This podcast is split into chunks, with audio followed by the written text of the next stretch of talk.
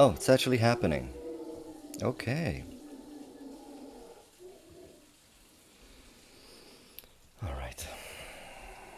It's uh, it's unbelievable how it's never easy. I log in half an hour before, but okay. All right. So the usual disclaimer is that I did my prayers before, so that we can start. And uh, my second disclaimer is that I haven't had a whole lot of time to prepare because of uh, some uh, incidents that kept my mind engaged and disturbed. But um, because I did all my prayers ahead of time, then it's all, you know, safe. Whatever comes out, I know is what's what's supposed to come out. So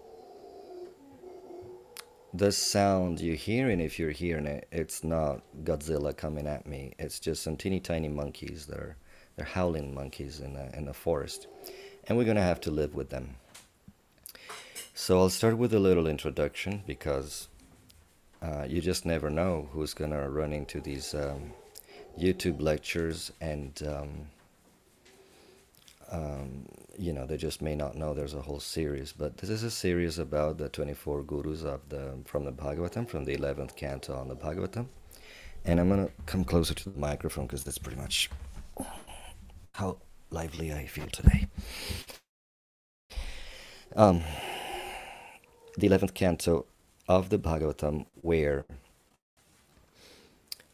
mm, Maharaj Yadu uh, encounters a an avadhuta, and uh, he is so attracted by his uh, demeanor that he asks him, "Why do you conduct yourself like that? What have you done to get to this level of um, spiritual realization? It seems like the world doesn't perturb you in any way."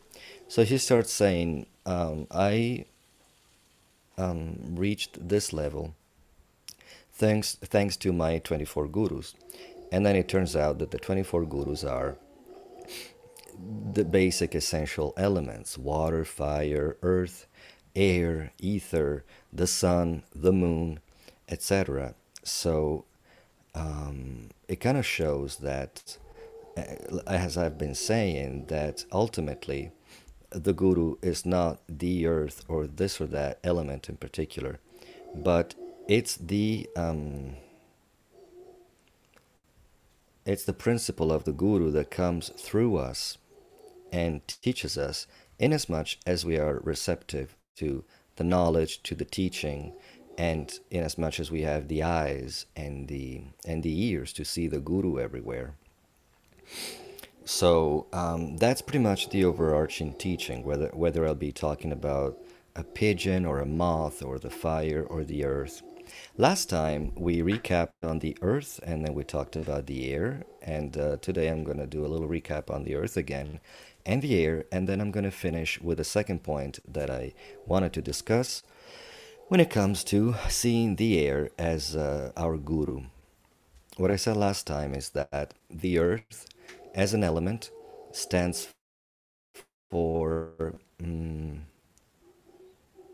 solidity and um, determination. So many qualities we analyzed, so many uh, nouns that we could have taken as uh, inspiration just from walking on the earth. So, the point of these 24 gurus is that, okay, maybe you may not see a moth every day, but the sun, the moon, the earth, you walk on as soon as you get up. Remember, I was telling you that in our deity worship book, there is a verse that we are supposed to recite in apology to the earth for stepping on her and we say i'm sorry mother earth but if i'm stepping on you it's because i need to do uh, save i need to serve krishna. That's a pretty good attitude to have. So uh, it's good to become conscious of the earth of the fact that we're stepping on the earth or that we're breathing air. We, we see the sun we see the moon every every day on a good day. But do we ever think in terms of uh, spiritual thoughts? Do we ever even see them as our gurus? So that's it's it, it's a good exercise. Eventually you will see that our gurus are not 24 but they're infinite.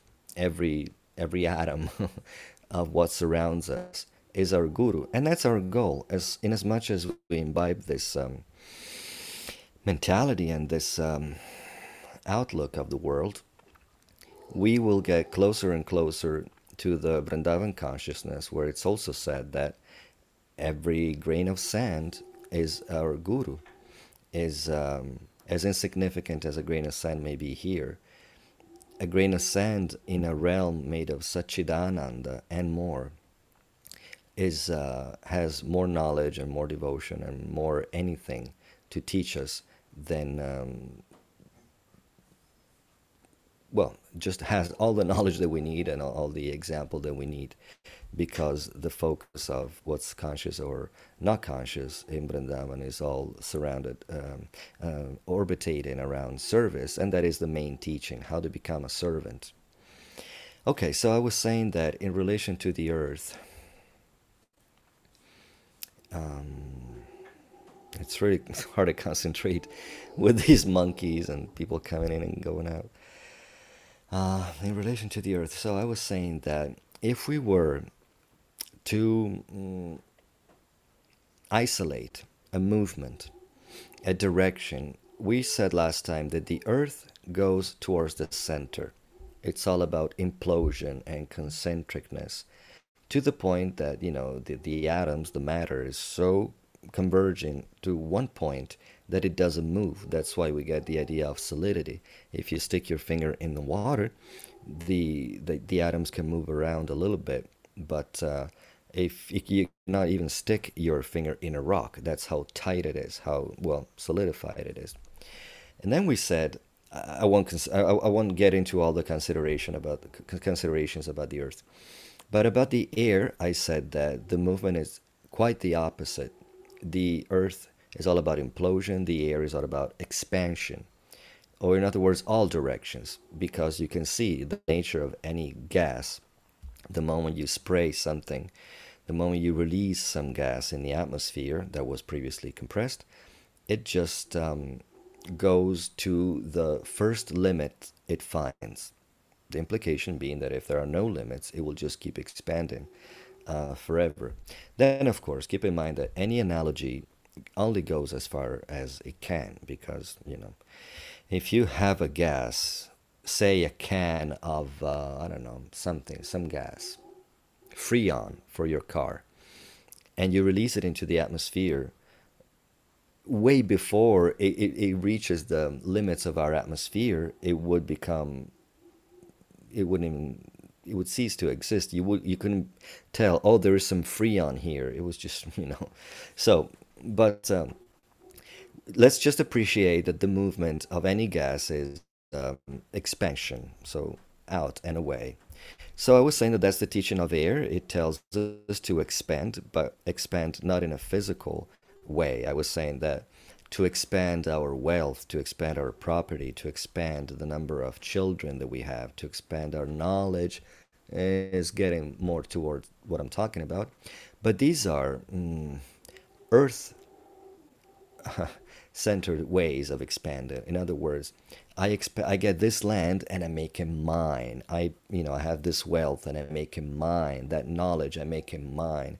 So it's all converging to the center, which in this case is me. All converging to a point.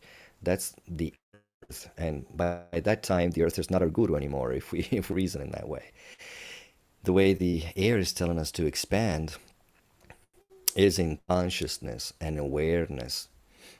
You know, if you are aware of the other, it could be at first your neighbor or your spouse or you know your your your country fellow citizens or something in as much as you're aware um,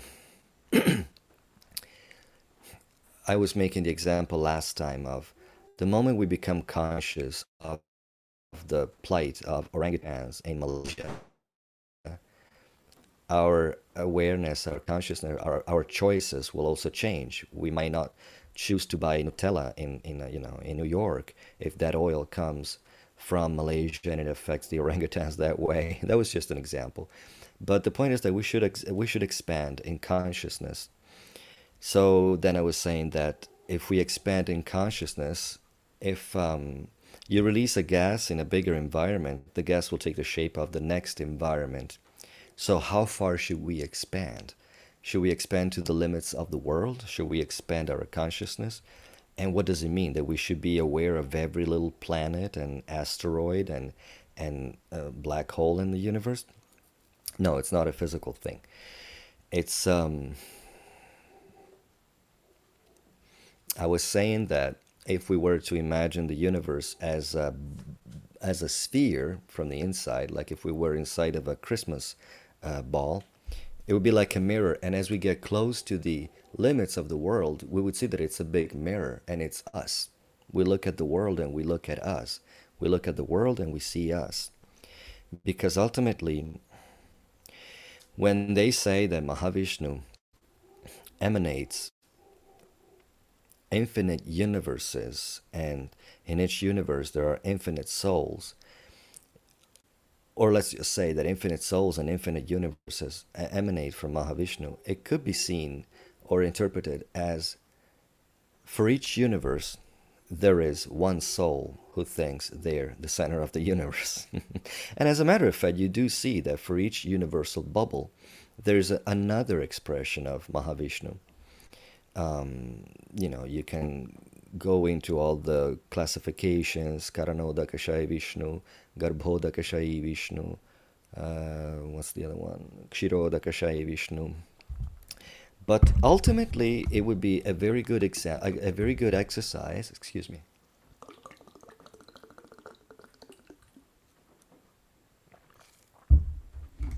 Now, many of you will start thinking, "Oh my God, Shyamasundar is becoming a Mayavadi." But um, it would be, if not a Mayavadian impersonalist, and, and still I'm, I'm not an impersonalist, I can guarantee you. But it, it, it would be a good exercise to um, every time you hear about Mahavishnu, just take it as an example of what consciousness is and does, and um, as a reflection, what we do. Because it's all consciousness. In one sense, Mahavishnu represents the consciousness in relation to, uh, to, to matter, just like we are uh, atoms of consciousness, and we relate to matter in a certain way. So it's always good to see uh, reality, look at reality in terms of macrocosm and microcosm. You know, it's only recently that whatever the Vedas were saying for thousands of years ago, quantum physics have been able to explain by saying that. Um, I think there was at some point a controversy about the electron or any little particle of matter. Is it a wave or is it a particle? And then they realized, well, guess what? If you expect it to be a particle, it behaves like a particle. And if you look at it thinking it's a wave, it behaves like a wave. So all of a sudden you had science saying that consciousness determines matter, consciousness determines reality. And that's pretty much what was said all along when the Vedas say that Mahavishnu glances at material nature the moment he looks at it, matter starts to acquire meaning. Matter starts to mean something. Um, you know, in philosophy, they say if a tree were to fall in the middle of the forest and you don't hear it, would it even have happened? Like you, you cannot hear it, you cannot see, you cannot know. For all intents and purposes, like it didn't even happen. It doesn't affect your reality um, at all. And some people might say, yeah, but if you go there and you see the tree that's fallen, that reality did happen, whether you were there to see it or hear it or think about it. But, um, well, both things are true. I think I gave the example of the material world being a, um, a holographic projection, like the holodeck in Star Trek, where there are projectors that um, project a certain reality. And then if I'm here Actually, the example I gave was that of a game, of a computer game. And I said that if I am playing at the computer from my house in Costa Rica, and I log into this game, luckily now virtual reality is coming to our help. And in the same game, another participant comes from Siberia and another participant logs in from Canada. We're part of the same game. They're typically war games, but I will only be seeing the game from my perspective. So if somebody gets killed, one of the soldiers gets killed, we're like, oh, so and so got killed. And I see it from this perspective. And the other person sees it from his perspective. And the other player says, oh, I got killed. So it's the same reality. But ultimately, subjectively, only I will perceive the world from this point of view, uh, even if it's a common thing. Like, um, you know, you can tune into a radio frequency, say, I don't know, a famous radio. I guess every country has a different frequency. But um, say a, na- a national radio, you can tune in from your uh, house and somebody can tune in from the car, but it will always be a, uh, a different experience, especially in this analogy. And forgive me if analogies, uh, if I well, don't, no, don't forgive me, it's not my fault, but analogies. only go as far as they can go. That, that's what they are. They're analogies. They try to see a, simil- a similarity between a reality and another one, and they try to explain one reality by explaining another one, but ultimately it will fall short. So I don't know how far this analogy of the radio can go, but um, I, I think I said last time this story of um, uh, the Krishna radio. When I was in Italy, there was a station called Radio Krishna Centrale, and they really tried to have it on 108 um, megahertz or something. The frequency, they wanted it to be on 108, but um, they couldn't get it because that was the frequency of Radio Maria, the Vatican uh, the Vatican radio. So five or something, and I had to like tune my radio just right, and then use the antenna and touch the radio while sitting on the uh, on the on, on, the washing machine or on the toilet in my bathroom to to hear the kirtan and if i would remove my hand or move the antenna a little bit it will go from Hare Krishna Hare Krishna to Ave Maria gratia plena Dominus tecum benedicta tu mulieribus etc um, so it's it's all about tuning in. Reality is all about and make my husband laugh. Uh, reality is all about what and how consciousness tunes into matter.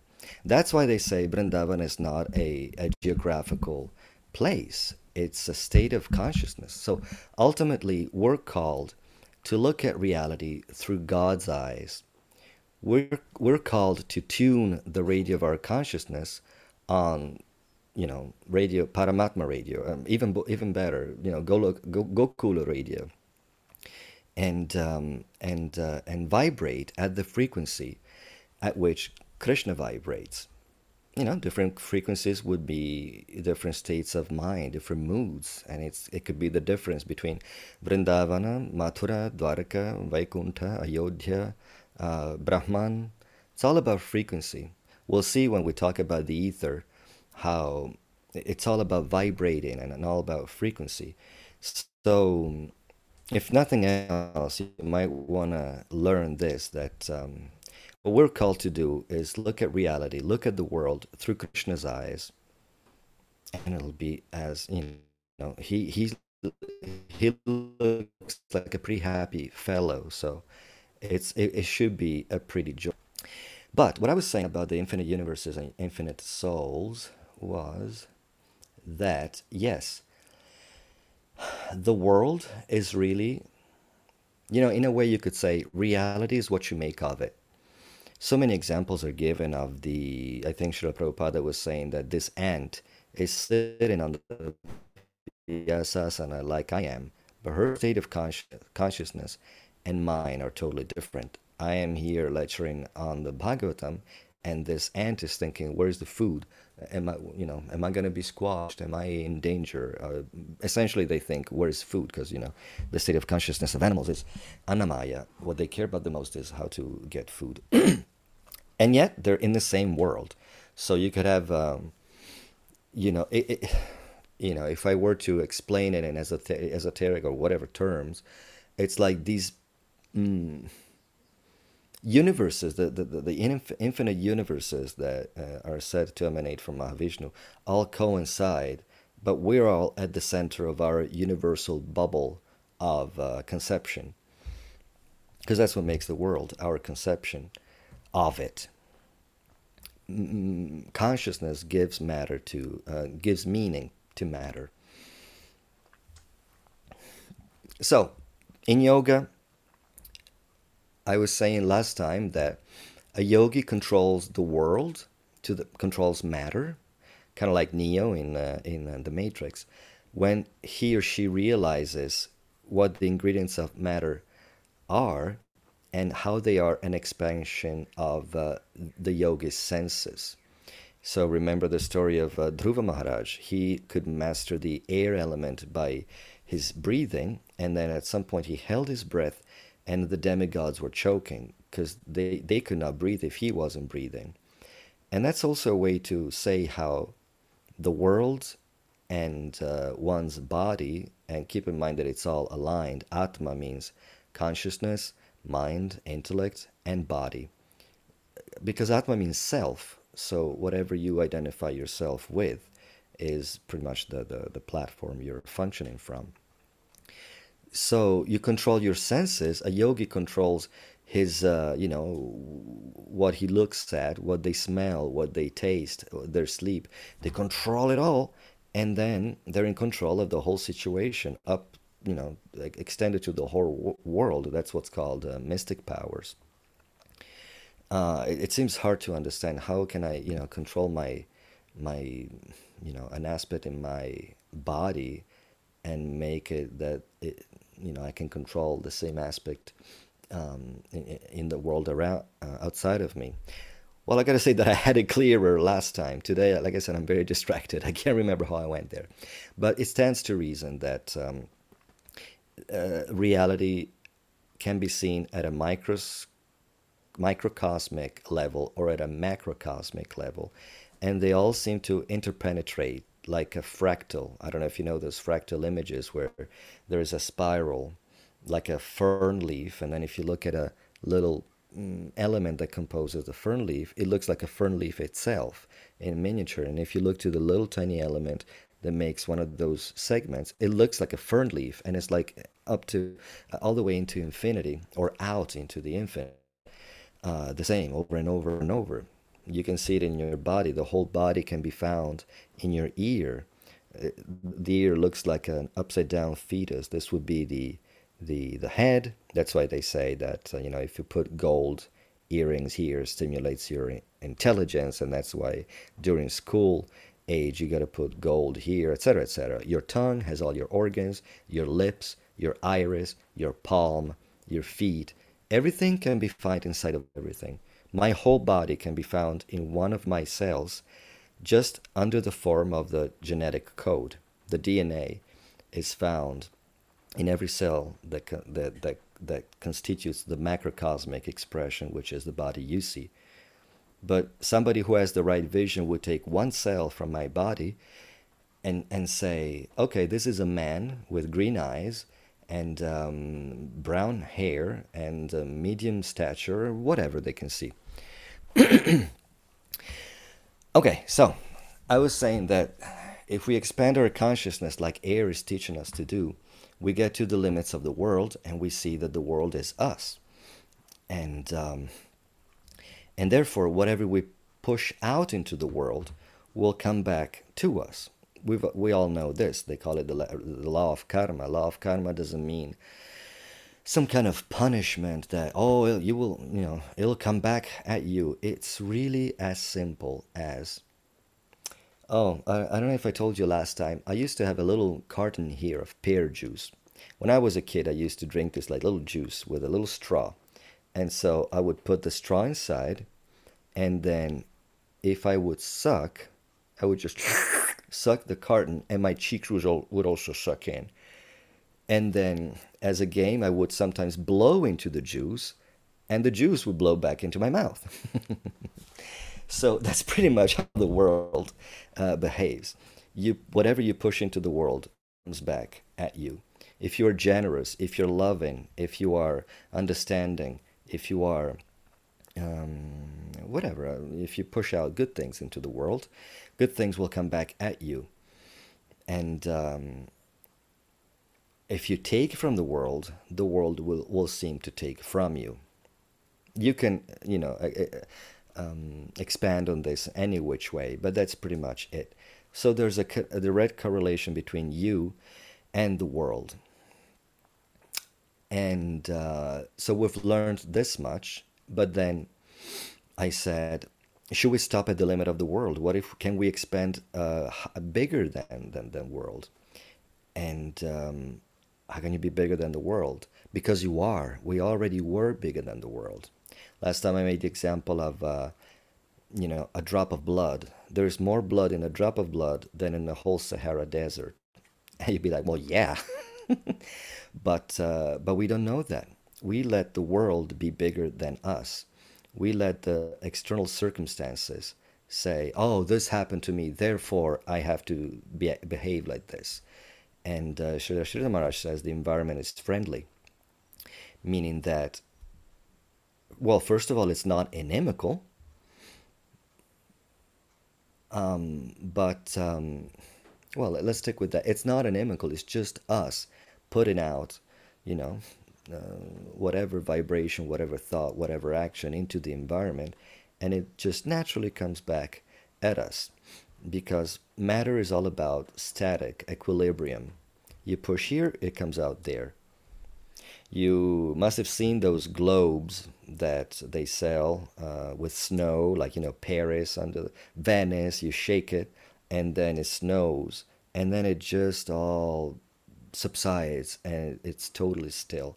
So that's what consciousness does to matter.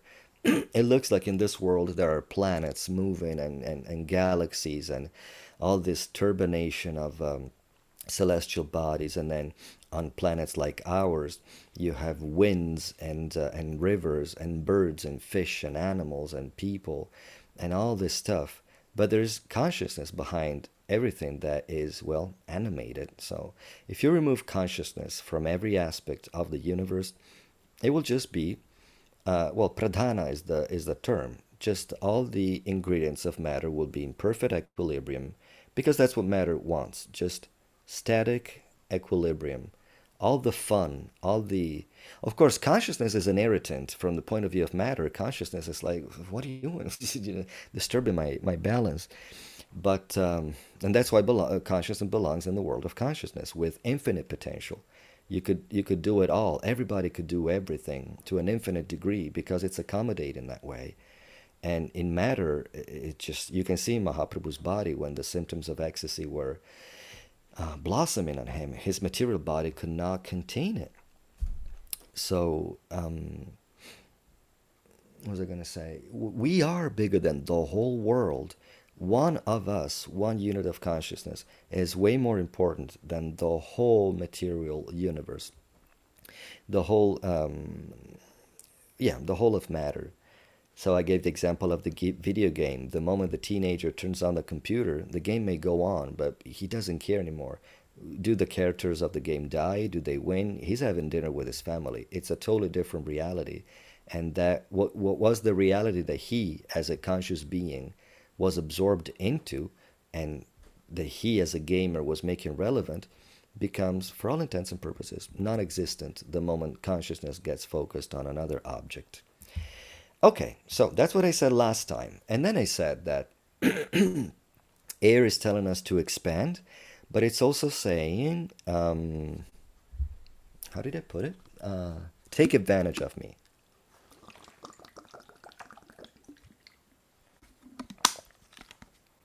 Now, it just so happens that I'm reading a book called The Breathing Cure.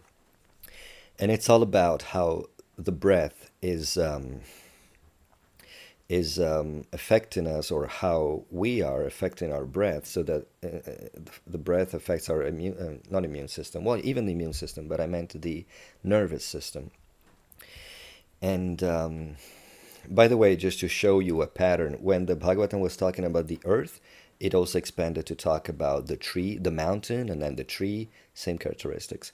So air can also be seen as wind or breath. So, talking about breath, I was reading in this book that um, you know that um, at least my knowledge I had from school is that um, we take in air, which is mostly uh, oxygen and nitrogen and carbon dioxide and uh, water vapor. We take we take advantage of the oxygen and then we release the rest, the carbon dioxide that was stored in our blood and uh, um, and it gets released that way.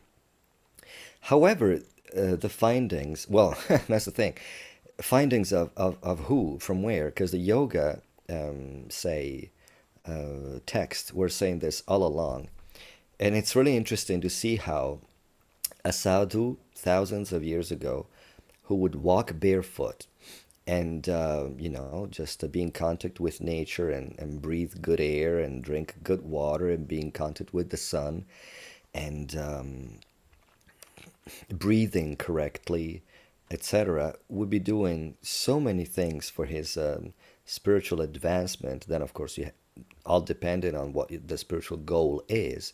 But say a spiritualist, and at some point the whole of society was called to be spiritualist.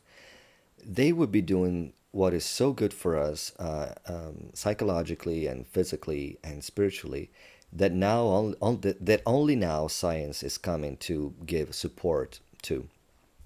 So, in yoga, and people don't may not know it because when yoga came to the West, uh, you know, leave it to the Americans to take something good and make it even better. They always have to enhance and just make it just make it better.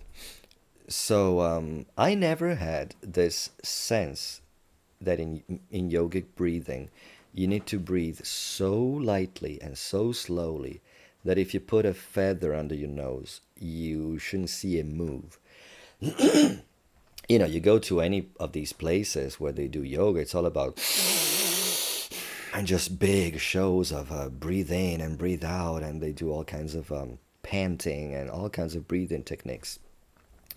But um, it appears that breathing slowly, well, first of all, keep in mind that according to the Vedic worldview, we were all born with a certain number of breaths. So it's in it's in your interest to to breathe as slowly as you can and as lightly as you can. But no, in science they found out that uh, something with the carbon dioxide that you know we see we think is a is a is a byproduct, and um, it turns out that carbon dioxide is what allows the next breath to take advantage of the oxygen uh, from the next breath and and uh, do it in such a way that biochemically the oxygen become from the blood becomes available for each um, cell that the oxygen is supposed to nourish. And if we don't breathe properly we can you know fill our our lungs to the to the um, maximum but that oxygen won't be um, available bioavailable to the cells. So the teaching is that sometimes you need to focus on the on the negative space on um, on uh, on silence and learning rather than on speaking all the time and speaking your mind. I remember that when I was going to driving school, I had this realization that wait a second, they call it driving school, but here they're teaching me every instance in which I should control my driving. In other words, driving is easy. You push on the pedal and you go. But in driving school, they tell you slow down before a, a, curve, slow down before a hill, slow down when you see a red light, slow down before, you know, when somebody passes you, and slow, slow, slow. They, they're telling me what not to do. And um, that's is that is a side note that came to my mind now. It's not what I was trying to say, but um, sometimes it's good to know well, you can see the value in, in learning what not to do before you learn what to do. In fact, when I watch tutorials on uh, on uh, YouTube, and I watch a lot, I appreciate the ones that tell me, you know, I don't know, say I'm learning how to do pastry dough. Not the ones that tell me, so you take the dough and then you put the butter and then you fold these many times.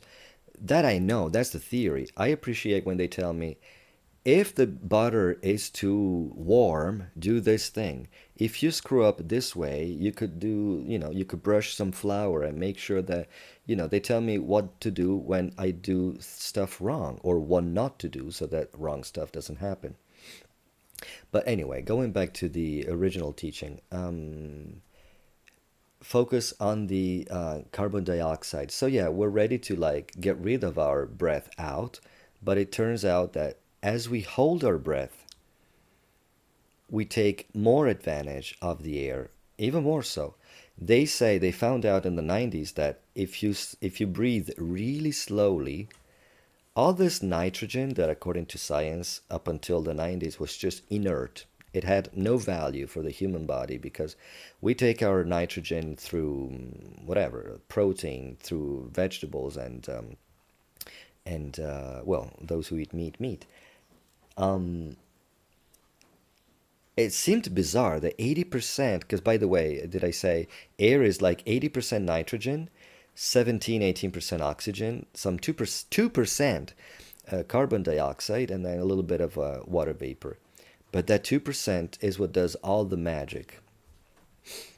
And um, they also noticed that that nitrogen is not that um, useless. And if we breathe really, really slow in the air passage, something, the oxygen and the nitrogen get together and they become nitric oxide, which is antimicrobial, it stimulates the immune system, I think the vagus nerve too. And it's like the best thing you could possibly do. Just breathe slowly and lightly. So, how, just like we should uh, make it, take advantage of air with our breathing, the metaphor is striking because everybody breathes. Everybody has to breathe. And yet, nobody gives any attention to the way they breathe. In fact, this book is also adamant about breathing through your nose because if you breathe through your mouth, you take a lot of air that only fills the top side of your lungs, and um, and most blood vessels are at the bottom of your lungs. All the capillaries that can take really advantage of that oxygen are where your lungs are the biggest at the bottom. So if you breathe, breathe through your mouth, you get a lot of air, but it stops here and it doesn't give you as much, uh, say, nourishment to your souls and to your brain as it would if you breathed correctly. And yet, nobody pays attention to their breathing. Remember last time I said that air calls us to expand to the point that just mentioning breathing makes you go, makes you take a conscious breath because you're like, oh yeah, breathing. So, similarly, we're called to have a spiritual life why? Because we're spiritual beings. Spiritual life doesn't mean religious life. It doesn't mean moral life. It doesn't mean chant 16 rounds, do this, do that. It means realize that you're spirit. There's no life outside of spiritual life. Because if you live from the perspective of the body, you're just living for the body, for the advantages of the senses. And I mean, you think it's you, so you get some gratification, some fulfillment. But it's nothing like living like i said bringing your consciousness to the vibration of consciousness of pure consciousness don't fool yourself into thinking you're something else so as much as we all breathe just like we all breathe and very few of us are conscious of how we breathe and how to breathe well we're called to have a spiritual life because it's the only life we can have because we're spirit beings and yet we don't. So that's one way in which air teaches us take advantage of me because there's so much that we could uh, achieve if we lived at that level i think i said last time that we were talking about einstein and now einstein recognizing the importance of uh, Vedic mathematics into, well, Western mathematics because in Western, um, in the Western worldview over the centuries, people were counting what can be counted the sheep, the soldiers, the taxes. Nobody would think of counting what's not there or counting the infinite. It's like, what? Infinite sheep? but the Vedic point of view starts from a totally different uh, set of considerations. So they did have an, an a word for uh, the void, the zero, and the infinite. Because everything starts from the infinite. In, in the Vedic worldview, it's all about God and then how our reality is all an expansion of an expansion and a byproduct. But they're very conscious of the divine um, dimension. Even in, uh, in, in grammar, whenever they talk about, whenever all these verses talk about that, that, tat, tat means that. It could be Brahman, it could be, you know, consciousness or God, but it always starts from he. Whereas, say, in Latin and um, Indo-European languages that have a conjugation, it starts with I. I am, you are, he is, we are, you are, they are. Because all my students, I teach Italian, uh, English, and Spanish online. All my students learn how to speak in the first person singular. They are concerned with I am American, I like uh, pizza, whatever. And that's what they want to learn first.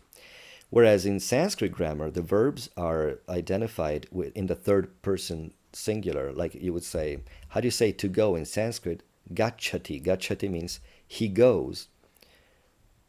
Because the third person singular kind of tells you if the verb is irregular and how it, it's, uh, it, it gets conjugated but it, goes gachati, gachasi, um, gachami, I think. So he goes, you goes, and I go. Uh, you go and I go. It's totally reversed, and, and and it influences your state of consciousness too. Just to learn grammar, just to learn mathematics. So they have this concept of zero and infinite, and um, the potential of matter is zero. It's uh, nothing will ever happen to matter as such because it doesn't have a will, it doesn't have a consciousness. But the pot- potential of consciousness, whether it's interacting with matter or not, is infinite.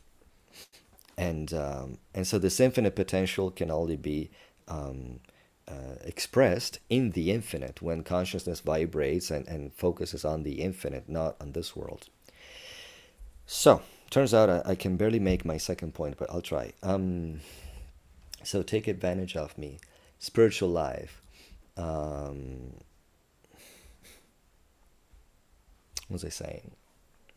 Air is our guru and tells us take advantage of me. So yeah, we should take advantage of our spiritual life, of the spiritual current, if and when it comes into our lives, and um, not be like all those people that breathe mindlessly, not knowing how well they it would be, how good it would be for them to breathe uh, consciously. Another teaching of life of uh, air is if not take advantage of me, don't get against me. you will never win. Because, like I said, it's your constitutional, mm, it's your constitution. Eh, you can be deluded um, to think that you're made of matter, but um, once you start seeing things for what they are, it's only in our interest to um, submit to the uh, spiritual current that comes to us in the shape of the instructions of the Guru, for example. I was just thinking yesterday of uh, Christopher Columbus. They must have had such knowledge in the past of what winds go in what direction, what time of the year, to have the um, the confidence to cross the Atlantic, not knowing what's on the other side, entirely based on the favorable winds that were blowing westward. It could have gone totally wrong. You know, we could have never heard of Christopher Columbus and the Niña and the Pinta and the Santa Maria because if the wind had changed, uh, it's like an unpredictable. But uh, every sailor will know that you can only take advantage of the air, say the wind, at this point, we're talking about the wind, to a certain point. So, the, going back to a spiritual metaphor, you should not take advantage. well, there's this concept of Krishnanushilana, of uh, taking advantage of what's favorable for bhakti, but make sure that take advantage doesn't mean exploit. So, in other words, Srila Maharaj says that Krishna will tell us, hey, I'm here, come play. And then we go there. And then he'll appear somewhere else and say, hey, now I'm here.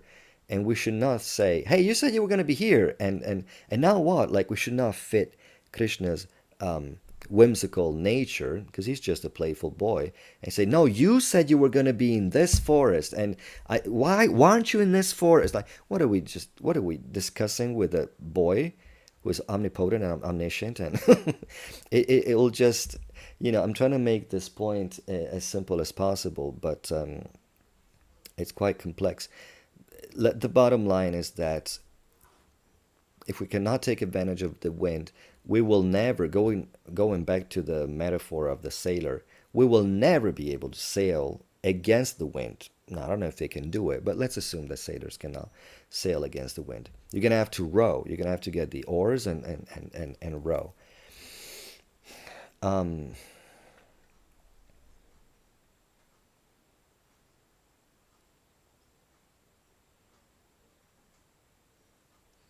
You know, Arjuna himself says um, controlling the mind is uh, more difficult than controlling the wind. I remember hearing this and thinking, what's with this controlling the wind? Why? I couldn't quite understand just how, how do you control the wind? But uh, why not control a river? Why is the wind taken as an example? Well, first of all, to control a, a, a, river, you have to go into the river and then control it. How? With the dam? I don't know. But the wind, we all have experience of that. As a matter of fact, last month we had a Janmashtami retreat for the whole month, and there were a lot of guests. Excuse me.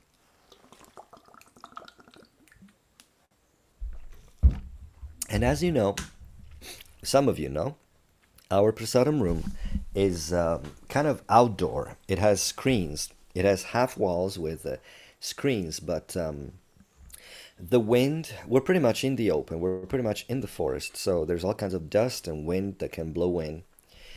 And I was sweeping, and um, there was another devotee there, and I said, Man, I hate sweeping against the wind because you're sweeping and sweeping and sweeping, and the wind blows it all throughout the prasadam room again. And she simply said, Well, just sweep with the wind. And I was like, Huh. I mean, I knew it. It wasn't like a major realization, but um, it's as simple as that. It's just that in my little perception, in my sense of right and wrong, I start sweeping from the fridge and work my way to the door, and then I push it out the door. And it just took as little as changing my angle of vision, adapting to what was a problem one second ago, the same wind that was a problem, if I don't uh, conform to it, became my friend because now I was sweeping and I was lifting the dust, and the dust was being pushed in the direction I wanted all of a sudden. And then I just needed to collect it all where the wind was pushing it, put it into a dustpan, and then I went outside and threw it, and it blew right back into my face. no, I didn't. I think I did it carefully. But anyway, the point is that you work with the wind, and um, it will always be in your interest because it's much bigger than you. And if we take the wind as uh, the spiritual current, the absolute coming down to us to ultimately help us realize who we are, it doesn't help us to you know go against the wind. I, I got distracted because i was thinking of something else. Did you know that ancient vedic uh, cities uh, ayodhya or i don't know what i read uh, years ago but they said that ancient cities were built which is kind of hard to think of cities being built because in the Vedas it looks like everything always existed. There were always cities. But anyway, the cities, whenever they were built, they were built built in uh, consideration of the major winds, so that the wind itself would clean all the leaves and all the dust, go through the streets and push all the wind, all the the dirt out of town naturally. Talk about smart design. So that's one way to do it. Another uh, reference in the Gita is that Krishna says, Of purifiers, I am the wind, which I also had a hard time um, understanding because um, the wind ultimately just take the dirt from one place to another. how does it purify really? Considering the the fire, the fire is more of a purifier, but then it destroys everything. So if you wanna purify, I don't know something, if you torch it, then you're left with ash. But you know, for example, the the sun is a is a purifier. I guess the sun was already taken in another analogy. But anyway, Krishna does say, "Of purifiers I am the wind," and the whole point is how to take these elements, the wind, the sun, you know, the whatever you say, you see, you're like, you know, Krishna says, "I am the taste of water." Every time you drink a glass of water, you'll you're reminded you're like, oh, this water is so good. If you come to Madhuvan, you'll taste that the water is um, not chlorinated and it's very nice, and you think, and water is so essential to, to, to us to life, and you can become God conscious by just drinking water. So. Um, the same with all these verbs from the Gita. Oh, yeah, the wind. There's a lot of wind here. We have a windy season, we have a rainy season, a dry season. And in between, the, the temperature does it in such a way that the earth heats up and, and, and you know goes up. So the vacuum is filled by the air on the ocean, and there's like wind for four days. And um, why did I say this? um, why did I say that? Windy season.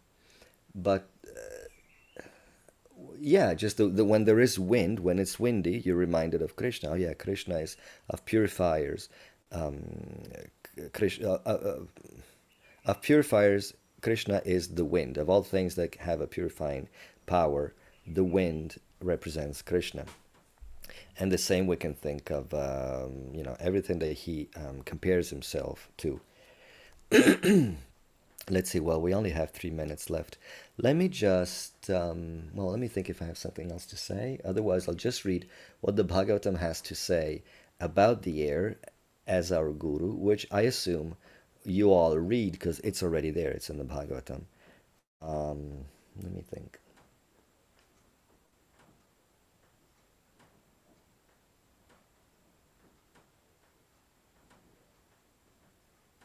So yeah, just in general, it's a very powerful metaphor, the one of uh, taking advantage of a favorable wind in our sails, which would be the instructions of our guru.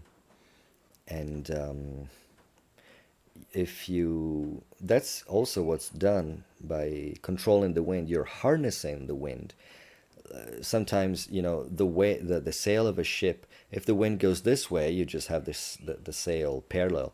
But sometimes you can make it crooked and i don't quite understand the dynamics but i know that if you if you um oh okay so if the wind goes straight ahead but i want to go there i just need to turn the sail a little bit and instead of going straight ahead i can go to the left by still taking advantage of the same wind that goes there.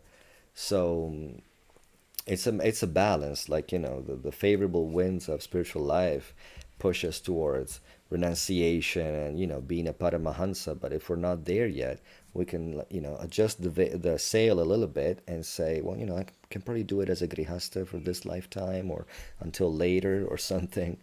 Um, but f- by all means, the most important thing is to not go against that wind because it'll, just no matter how uh, it doesn't make sense to us it's um, it's not wise. That's the teaching the main teaching which kind of resonates with what's on my mind these days. Uh, the air is saying take advantage of me but in the very least don't come against me so, okay, there's only one minute left, so I'm going to read what the verse says. And next time we should be talking about the ether as our guru. Where's the Bhagavatam? Hmm.